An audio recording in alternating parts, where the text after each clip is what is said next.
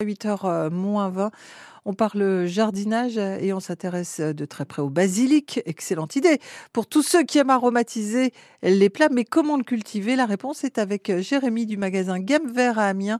Il est au micro de Maxime Schneider. Bonjour Jérémy. Bonjour Maxime. Bon, avec les beaux jours qui reviennent, on a envie de se faire plaisir avec nos recettes à base de basilic. Mais justement, comment faire pour cultiver un beau plant sur sa terrasse ou, son rebord de fenêtre? Alors, cultiver du basilic, c'est assez simple car ça demande peu d'entretien.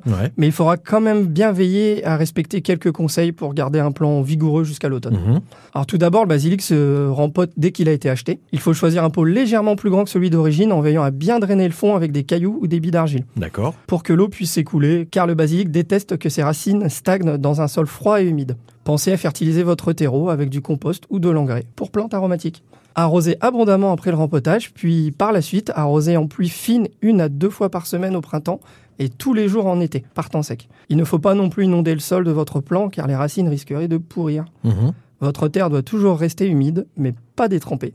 Évitez aussi de mouiller les feuilles de votre basilic. Alors, en ce qui concerne l'emplacement du pot, qu'on le met où exactement? Alors, l'idéal, c'est de le placer dans un endroit lumineux et mi-ensoleillé. Donc, il faut éviter l'exposition plein sud car les rayons du soleil peuvent brûler les feuilles de votre basilic. Il n'aime pas non plus le vent et ne résiste pas au froid. Si les températures baissent en dessous de 5 degrés, déplacez-le en intérieur pour la nuit. Il évitera aussi bien évidemment de le placer à proximité d'une source de chaleur comme le barbecue. Pour finir, pensez à bien couper les feuilles au fur et à mesure pour laisser votre basilic respirer et pour optimiser la repousse. Et du coup, est-ce que le basilic est sujet aux maladies? Le basilic est une plante assez robuste, qui craint peu les maladies. Le seul souci pourrait provenir d'une situation trop humide. Mhm. Soit vous avez mouillé trop abondamment ses feuilles, soit il a été trop arrosé ou pas assez drainé. Si ça arrive, votre basilic pourrait avoir le mildiou. Ça provoque un brunissement du feuillage. Et pour le traiter, on passe par une pulvérisation de décoction de prêle.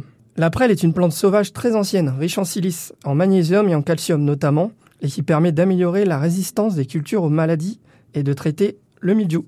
Et Jérémy, est-ce que le basilic a des prédateurs? Les pucerons peuvent poser problème, mais surtout les basilics cultivés en intérieur. Mhm.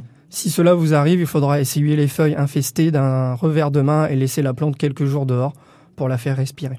Préférez une culture totalement en extérieur pour laisser le prédateur naturel, comme la coccinelle, éloigner les pucerons.